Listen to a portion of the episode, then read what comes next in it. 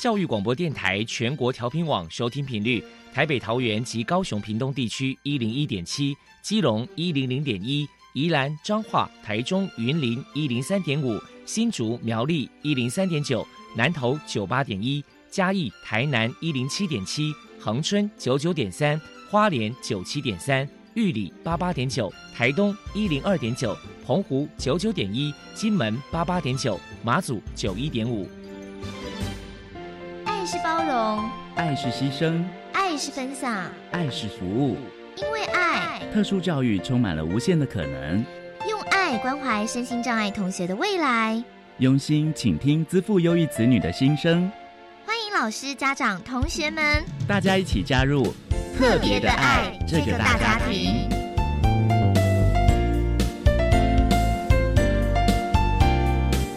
本节目由教育部学生事务及特殊教育司指导，国立教育广播电台监制，欢迎收听。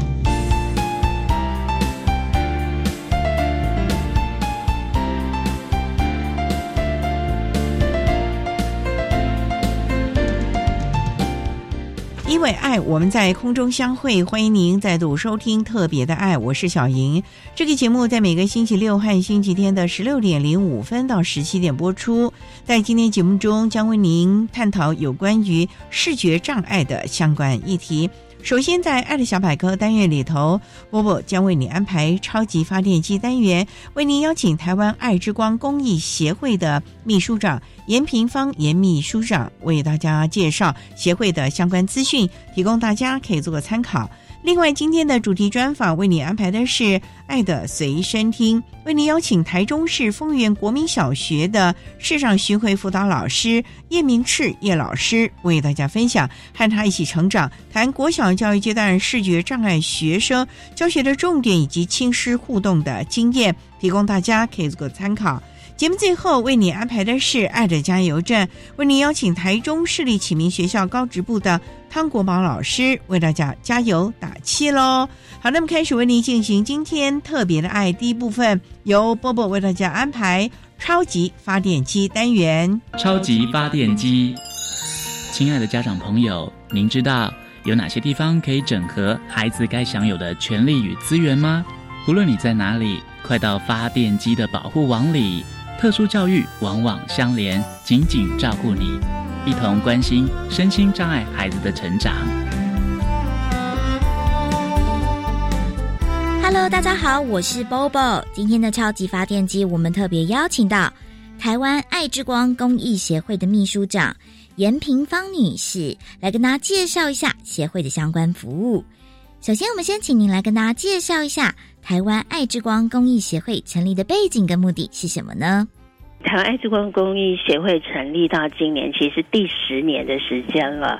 那当初会想要成立爱之光，是因为早期我们在服务视障朋友过程中，发现很重要的一个状况。因为过去我们服务的对象是视障的儿童，就是视障教育的这个区块。后来发现视障者部分，很多的视障者他是属于后天的。那后天的失障者，竟然占的这个失障人口里面有将近九成的比例，尤其在这后天的这些朋友里面，有将近八成是有机会可以避免掉的。后来我们决定成立爱之光，以推动护眼防盲的这个工作来开始。那再有来就是请秘书长跟大家介绍一下，那协会可能服务的对象可能有哪些条件的限制，例如年龄啊、地区啊。另外，服务的项目有包含哪一些呢？其实爱之光开始从事护眼工作开始的时候，我们的服务对象其实是全龄的。然后服务的项目包括义诊啊，或者是说自工培训或社区关怀的这些工作，甚至就是到企业或者是到学校，或者是呃有一些呃社团，然后需要我们的地方，我们就会去做服务的。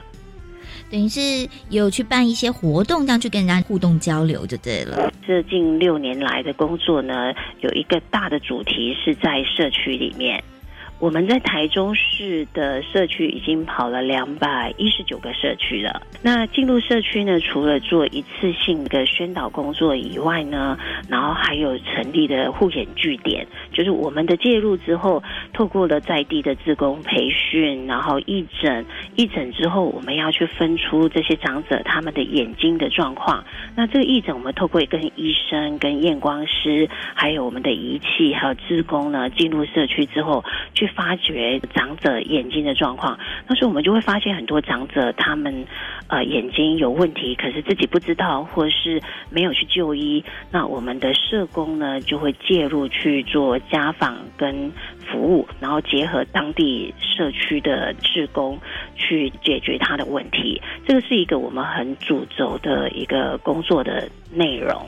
因为其实跑了两百多个社区，真的是蛮多的耶，很多 很多也很辛苦，对对对。因为可能有一些长者观念也比较老旧，也许他当时可能也比较固执，会不会？哦，对对对，就是讲起这个故事就多了。因为早期我们会觉得说进去宣传而已，就是宣导啊，让他们了解眼睛防护的这些重要性，然后后来就会发现哇。我记得我们在二零二一年的时候做了一次的普查普调，那这个普调过程中就发现了将近快六成的这个长者他眼睛有问题，但他没有就医，这个是我们非常惊讶的一个状况，所以后来就会想说透过。更深入的服务，然后让这些长者社工介入，去了解为什么他呃不就医。就像婆婆说的，呃，他们可能有一些他们比较固着的想法，或者是说最多的是长者会叙述说不想要让家人知道，或是怕小孩麻烦，或是甚至有的会听到说啊需要手术，他会很紧张。但是他们没有想到说这样子拖延下去是真的会看不见，所以我们在服务的这个过程中，真的遇到白内障，然后到无法手术状况失明的这个个案，真的也都有的。这个就是让我们没有办法放弃这个社区服务的工作。后来我们就觉得，哎，这也不是办法。除了他们就医以外，然后问题解决了，那怎么延缓呢？所以我们就会开始又发想去。制作一些教具，然后视觉游戏的一些训练的方法，然后再进入社区去培训当地的志工，让他们透过课程的一些带领啊，游戏的一些操作。让我们这些长者呢，能够有一些眼睛的这个训练游戏，这就是我们不断的就是在思考什么样方式，也可以把这些社会成本呢有一个永续性的发展的。嗯，那想必在办这些活动当中，你可能有收到一些来自于民众的回响，有没有让你印象深刻的呢？我觉得哦，有一次我听到。在一个发展社区的理事长，然后那一次我们检筛的时候，其实发现他已经黄斑部病变了。但是因为这个理事长他本身就是不愿意就医，后来呢，他的儿子打电话跟我们讲说，他的爸爸。去把眼睛就是处理好了，然后现在还可以拿着自己的这个小卡去搭公车，就是他可以看得更清楚了。然后白内障手术手术完之后，他自己搭公车又回去当剪纸老师了。他说：“爸爸谁的话都不听，就是我们的社工跟他说的，他愿意听。”我觉得这是给我们很大的一个。回馈了，然后我们记得社工也分享说到社区去，然后有一个阿妈很开心，因为她看清楚之后，她会觉得她的生活呃跟以前不一样了，是有希望的，甚至可以看人家打麻将，很可爱，真的。然后他看到他的时候，他就拿了一串五花肉啊，追着他跑，就是要给他，好好感谢他，对 对，这个就是。他觉得他要把最好的跟他想要感谢的对象，然后就是很多很多长者跟我们的相处下来之后，他愿意改变自己，这是给我们很大的回馈了。对，那再想请教一下，就是秘书长，就是说，那么不晓得说协会这边针对下半年呢，呃，可能有哪些新的计划跟想法呢？呃，其实我们下半年有一个很重要的工作要进行，因为每年的十月是我们设定的视觉关怀月，十月的第二个礼拜四是世界视觉日，然后十月的十五号是国际盲人节，所以过去我们在盲人节的活动都会有一个千人健走活动。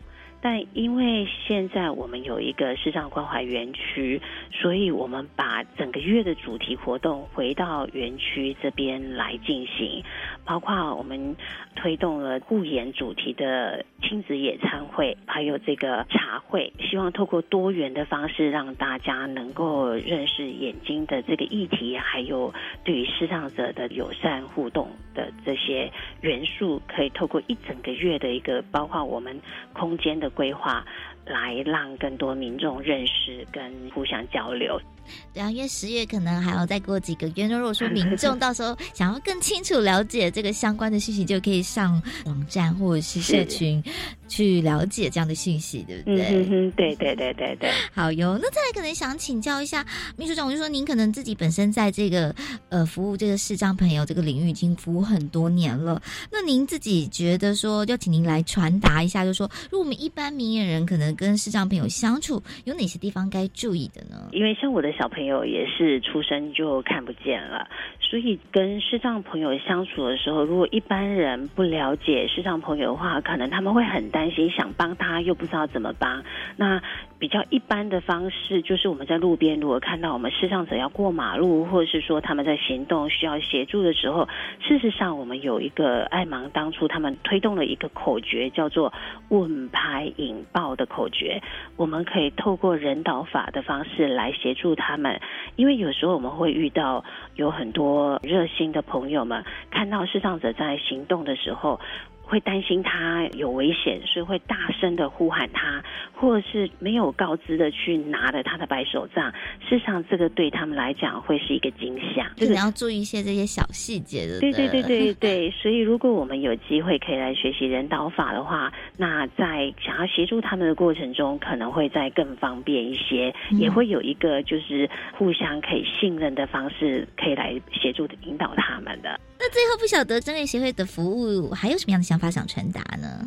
其实我们会去推动视障这个园区，最主要是要推动民盲共融的这件事情。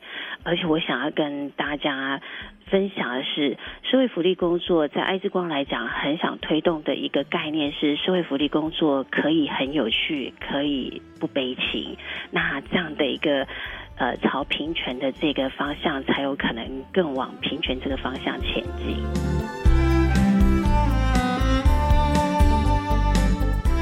非常谢谢台湾爱之光公益协会的秘书长严平芳女士接受我们的访问。现在，我们就把节目现场交还给主持人小莹。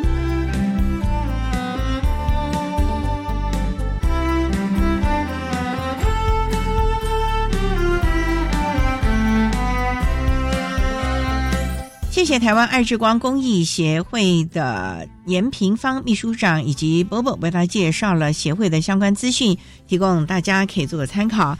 您现在所收听的节目是国立教育广播电台特别的爱，这个节目在每个星期六和星期天的十六点零五分到十七点播出。接下来为您进行今天的主题专访，今天的主题专访为您安排的是《爱的随身听》，为您邀请。台中市丰原国民小学视障巡回辅导老师叶明赤叶老师为大家分享国小教育阶段视觉障碍学生教学的重点以及亲师互动的经验，提供大家可以做参考喽。好，那么开始为您进行今天特别的爱的主题专访，《爱的随身听》。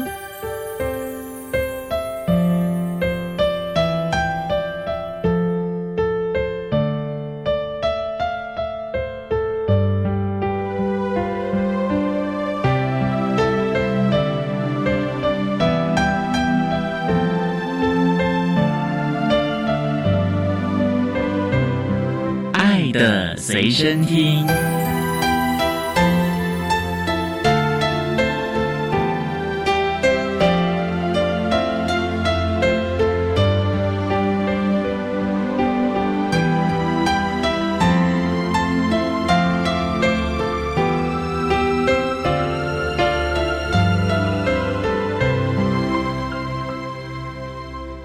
今天为大家邀请。台中市丰原国民小学视障巡回辅导老师叶明赤叶老师，老师您好，主持人好，各位听众大家好。今天啊，特别邀请老师为大家分享和他一起成长，谈国小教育阶段视觉障碍学生巡回辅导的教学策略，还有亲师生互动的经验。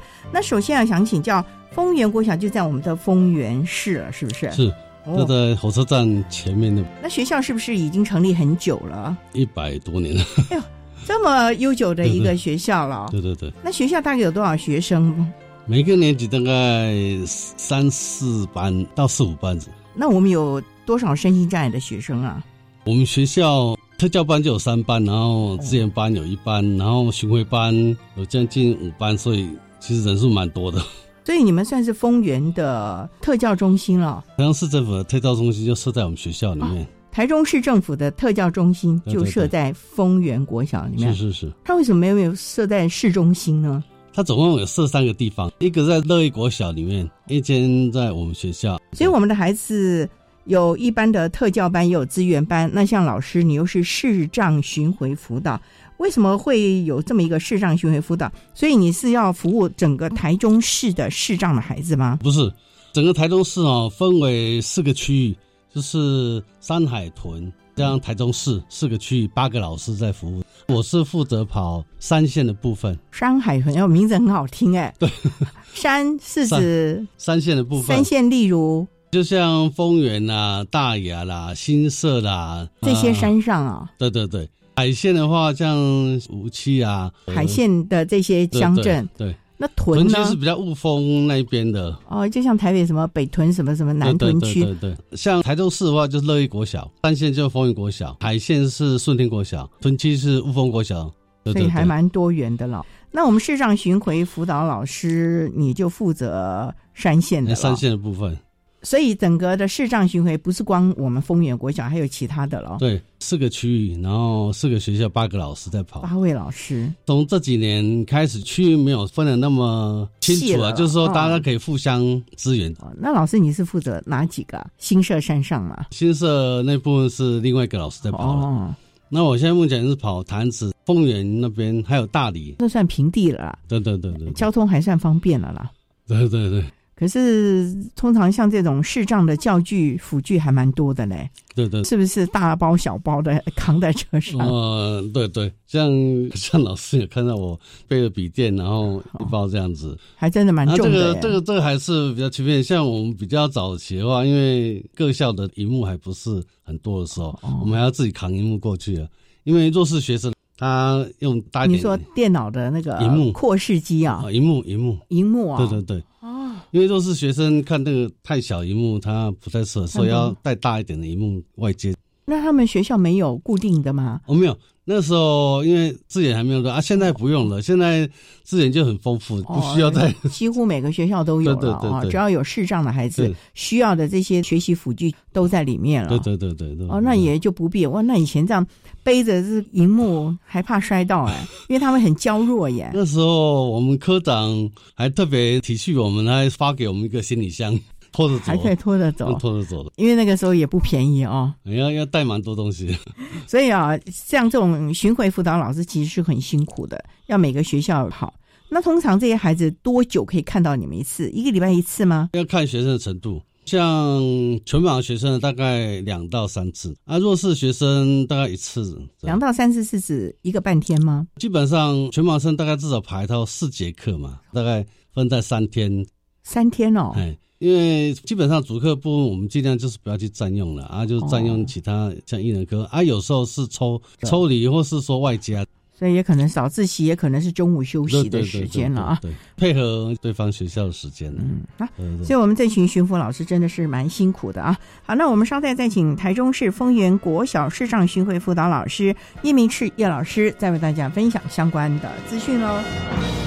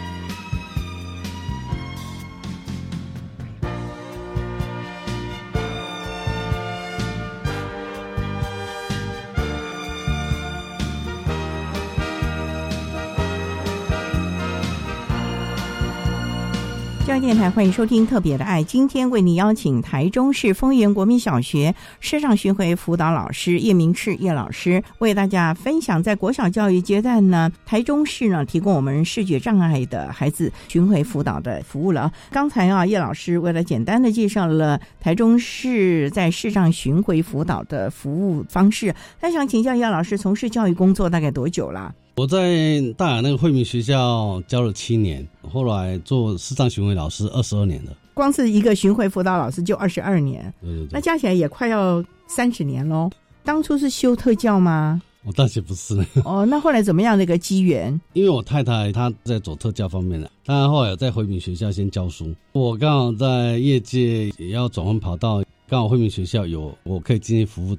那后来发现到蛮喜欢这工作，教学的工作。对对对对，教学的工作其实很辛苦哎，因为光是备课啊，还有专业的成长，尤其你过去没有主修特殊教育，其实特教现在是越来越精致化，而且越来越专业了耶。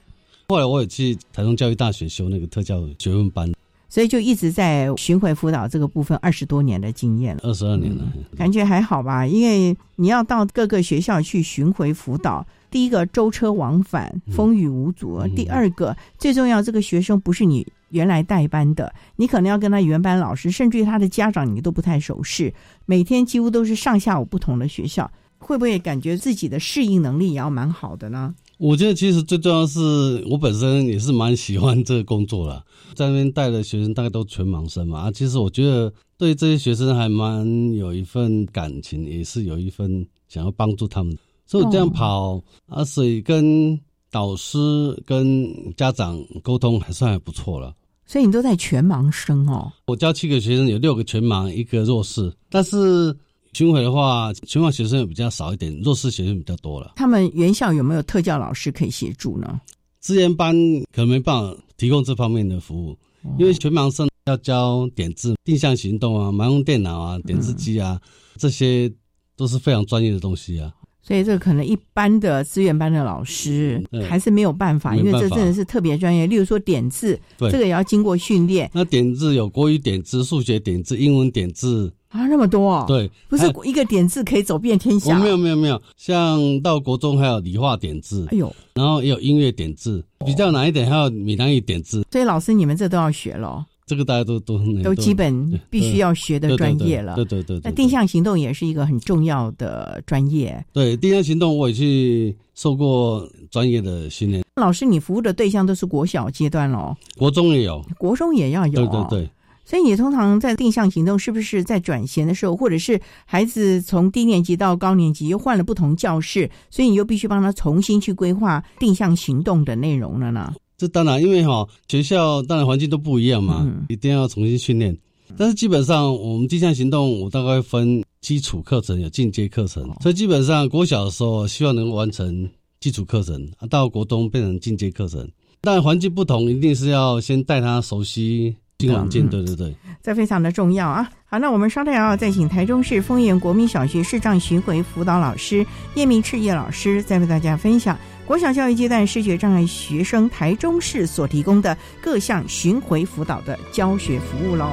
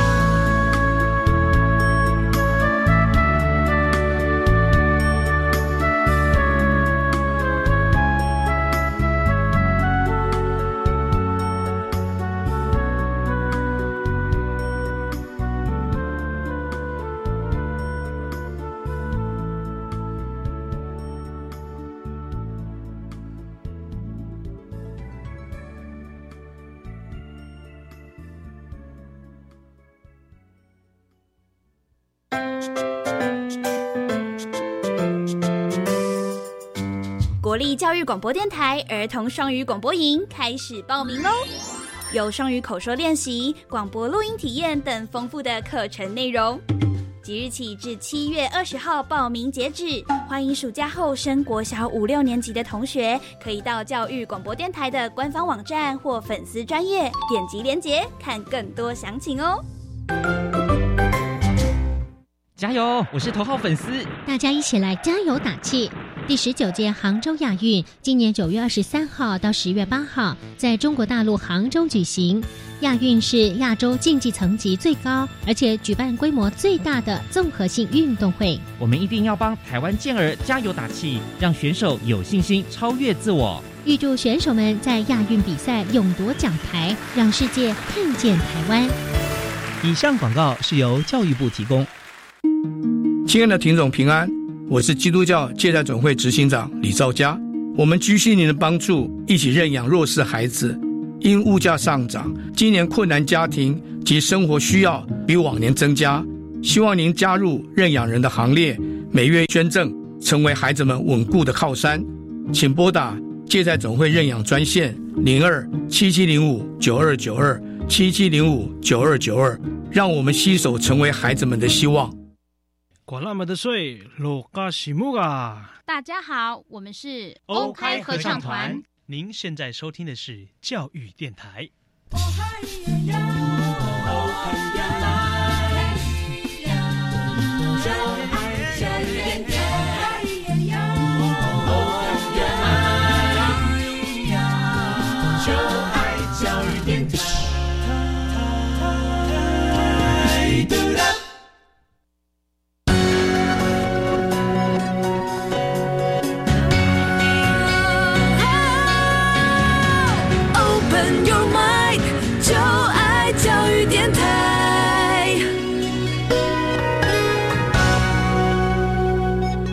央电台欢迎收听《特别的爱》这个节目，是在每个星期六和星期天的十六点零五分到十七点播出。今天为您邀请台中市丰原国民小学视障巡回辅导老师叶明赤叶老师为大家分享和他一起成长，谈国小教育阶段视觉障碍的学生台中市所提供的各项巡回辅导的教学策略，还有亲师生互动的心得。刚才在节目的第一部分，叶老师为他简单的介绍了相关的。自序，那想请教二十二年的巡回辅导的经验，以及当初在惠民学校固定教学的经验，有没有一些过往的经验可以跟他分享？针对我们国小教育阶段呢，我们这些世上的孩子，不管是全盲或者是弱视，这个部分你要怎么样来提供他的教学策略？最重要，你要多小的时候教他点字啊，老师。基本上全盲生的话，当然是越小越好。小一进来，我们就开始教点字了。越小的话，他的触觉越灵敏，所以训练起来更好。学前不会教吗？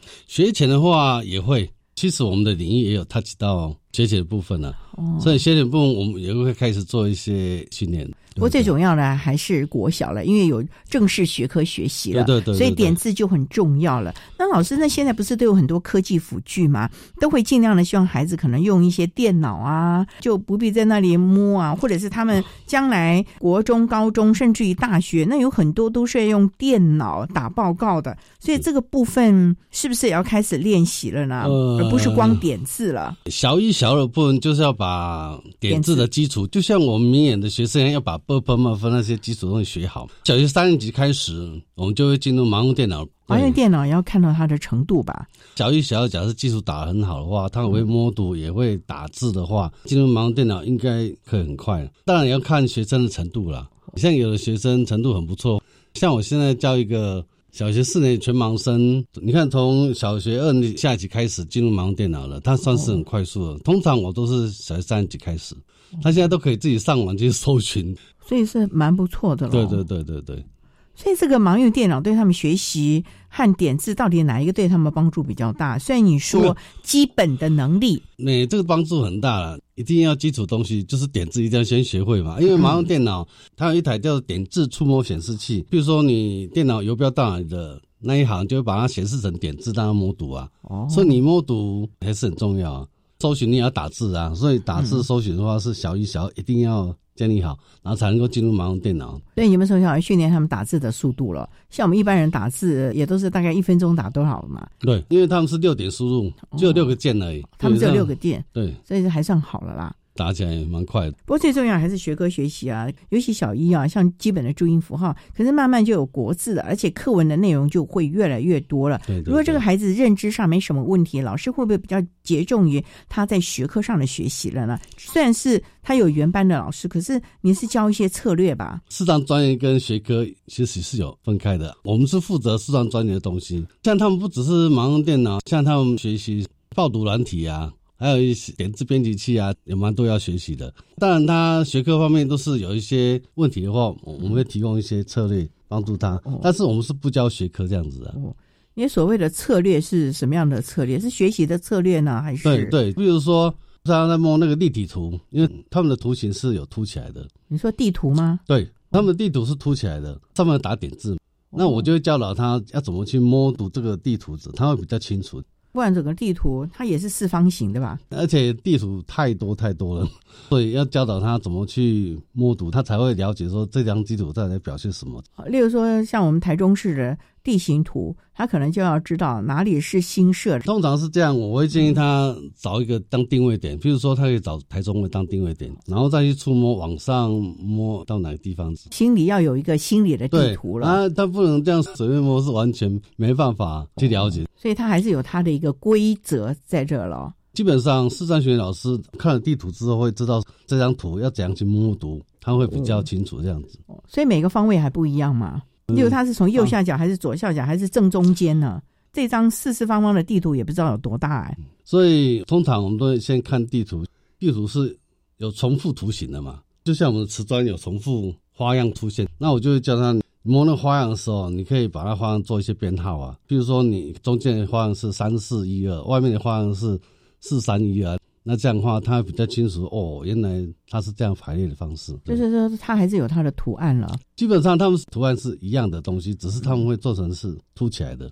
哦，就是立体图形就是了。对对对对对。哦，不像我们就是平面，我们一瞄就知道。对。所以他们必须高山这个高度多少啊，丘陵啊，或者是铁路线啦，是是是啊，这个高铁线啊等等的，都会有特别的标注。那那你你刚刚讲的那些东西，他们都会用不同的材质来表示。这样一张地图做起来很特别咯。有特别的机构在制作那种立体图。多小要教他们，只要他有地理课了，就必须教了。小一有的话，可以从简单的图形开始教。总而言之，就是开始要慢慢的，而且最重要是他心里的地图啦，从他家里啊，自己心里总是要有一个方位感吧啊。对。那我们稍待要再请台中市丰原国民小学视障巡回辅导老师叶明世叶老师，再为大家分享针对国小教育阶段，台中市提供了视障孩子们巡回辅导的相关教学策略喽。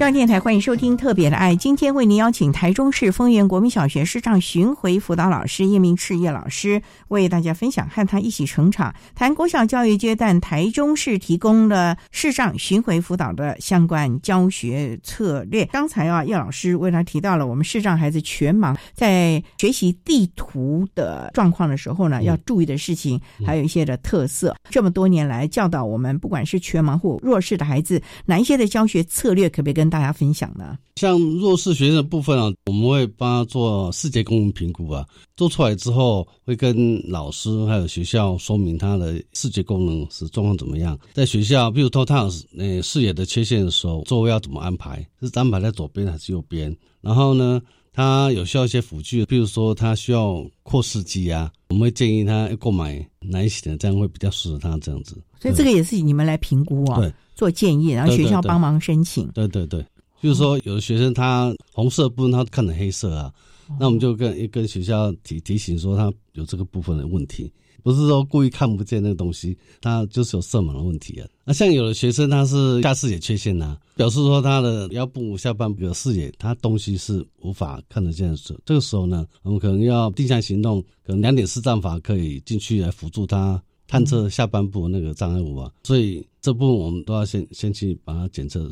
就要先评估出来，对对对，然后对学校做一些建议，比如说他考试的字形大小啊，比如说有的是要二十四号字、二十六号字啊，我们就建议学校，当他在考试的时候，你必须要做放大试卷啊，必须要做几号字，这样比较适合他。像他们，你们要把它做成点字考卷吗？全盲生当然要做成点字试卷啊。那弱势的话就是放大试卷，对。那他怎么回答？他要用手写吗？全盲生的话，一二年级的话用点字机回答，三年级以上就用盲用电脑回答。弱势学生的话，他还是自自己书写，还是可以？对对对，书写的。对对，他可以写在那个考卷上面。哇，那这个考卷上面，他那个是特别大张的一张考卷。像我辅导过国中一个学生，一份考卷他就可以印成到八张。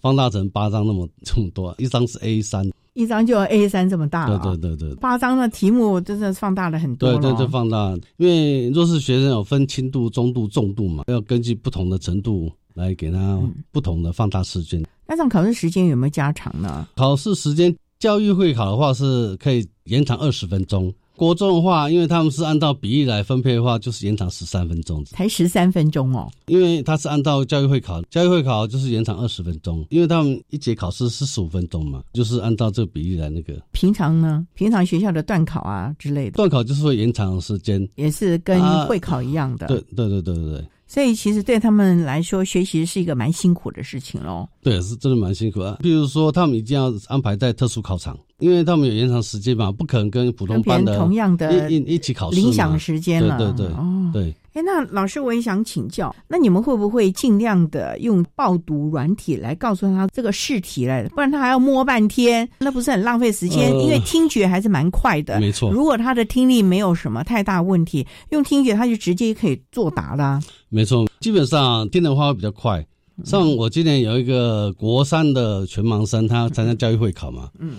那因为教育会考题目实在太多了，所以我会建议国三开始就以报读为主，摸读为辅，就一起了。对，那他的阅读理解力是不是要特别的加强了？你们会不会加强这一块？会啊，还有报读速度也会加强啊，它可以加强到百分之到八十左右啊。因为现在题目啊蛮难的，你看像那个应用题啊，甚至于很多的试题啊，都是一大段的叙述之后，然后你要在这个叙述当中找出答案，对对，所以也要加强他们的阅读理解能力了吧？对对，这个平常会不会有找出一些特殊的方法？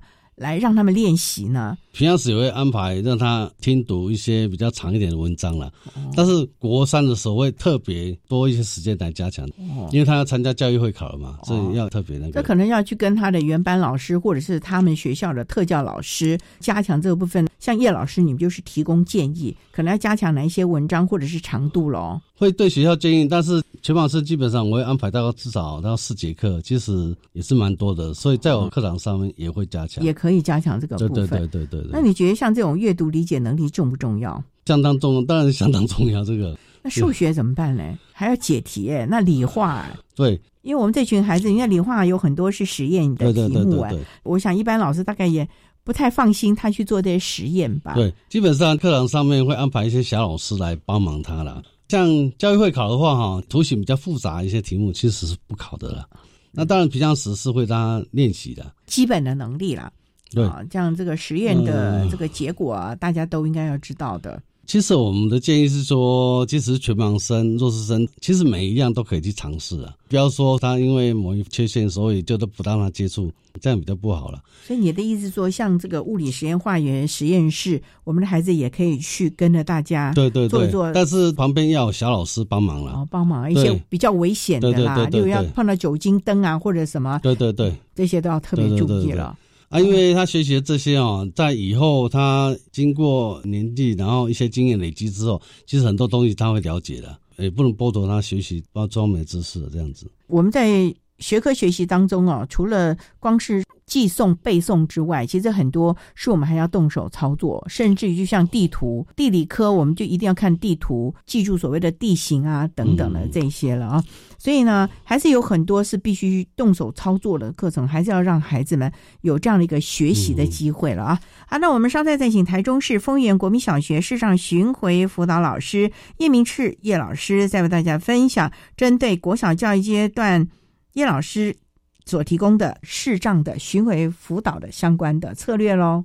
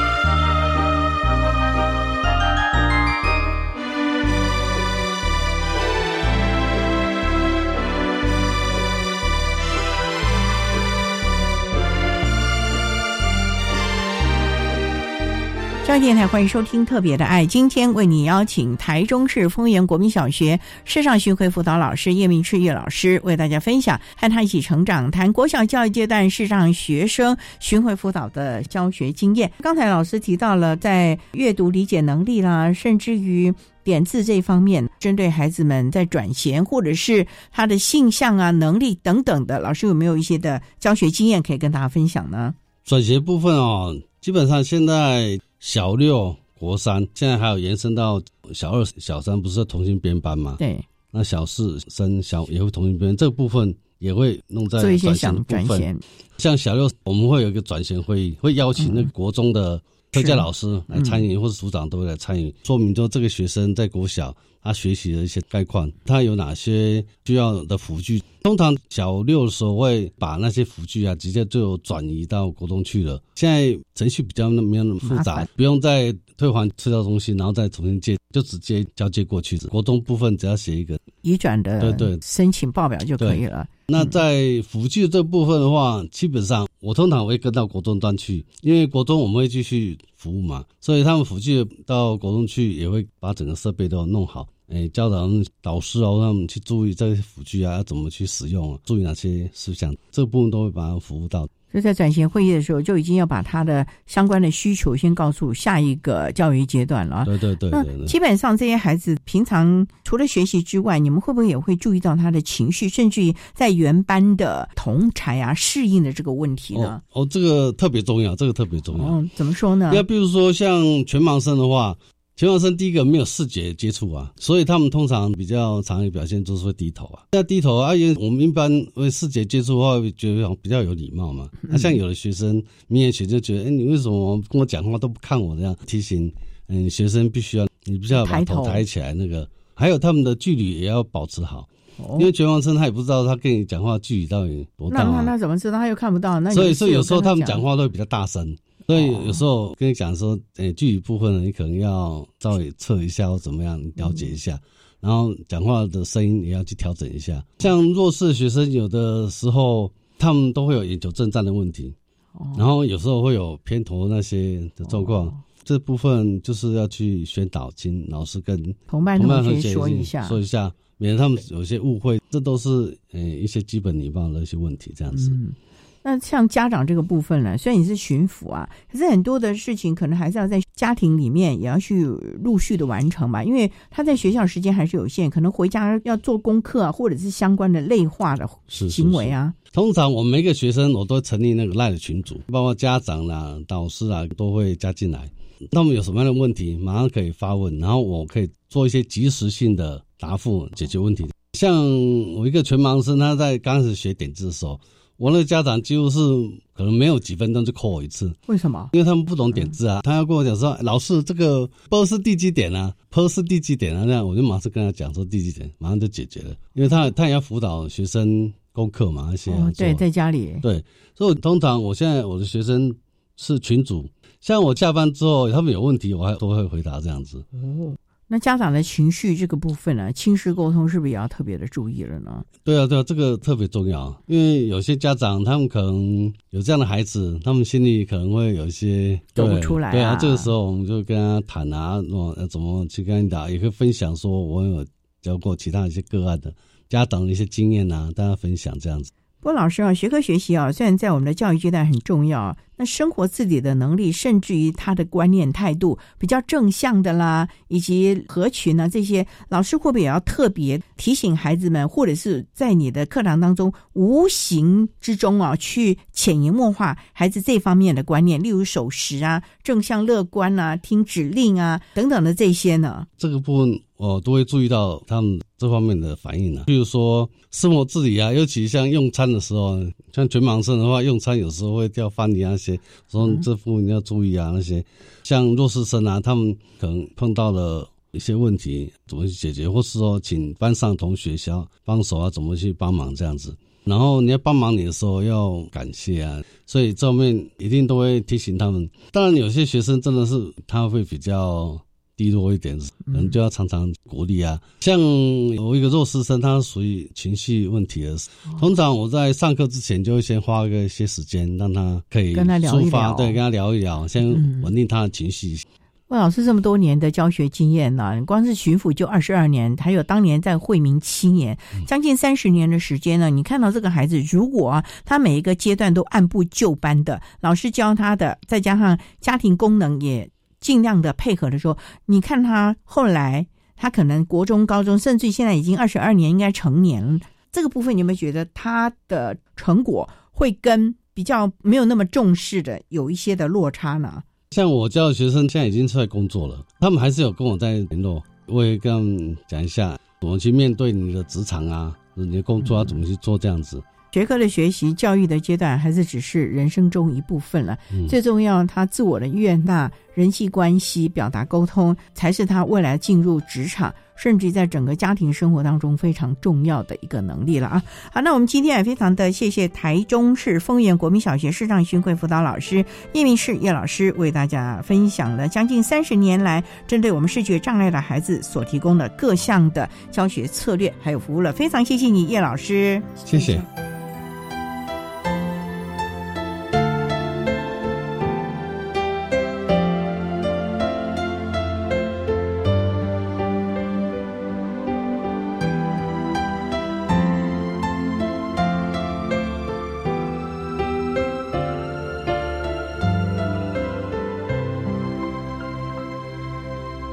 谢台中市丰原国民小学叶明赤视障巡回辅导老师为大家分享了多年来针对视觉障碍的孩子提供的相关资讯，提供大家可以做参考。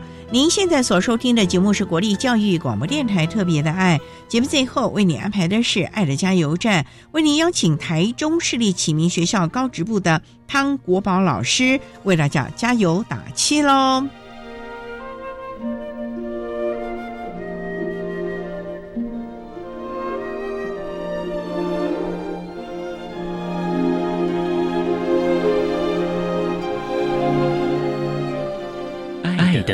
加油站。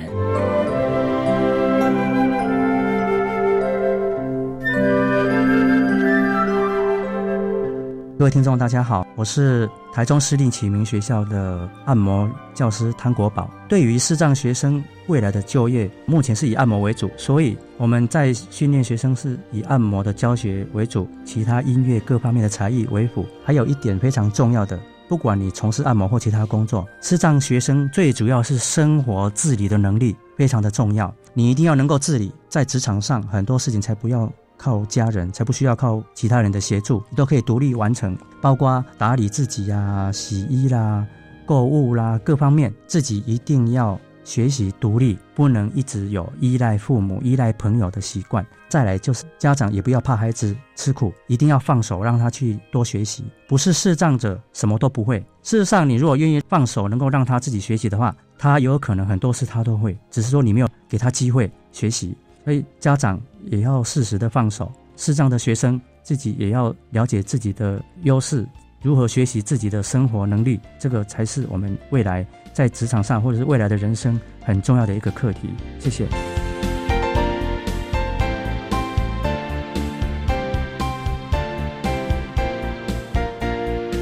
今天节目就为您进行到这儿，感谢你的收听。在明天节目中，为你邀请台中市立启明学校高职部的汤国宝老师，为大家分享职场竞争力，谈高中教育阶段视觉障碍学生生涯规划以及职场能力养成的重点，提供大家可以做参考喽。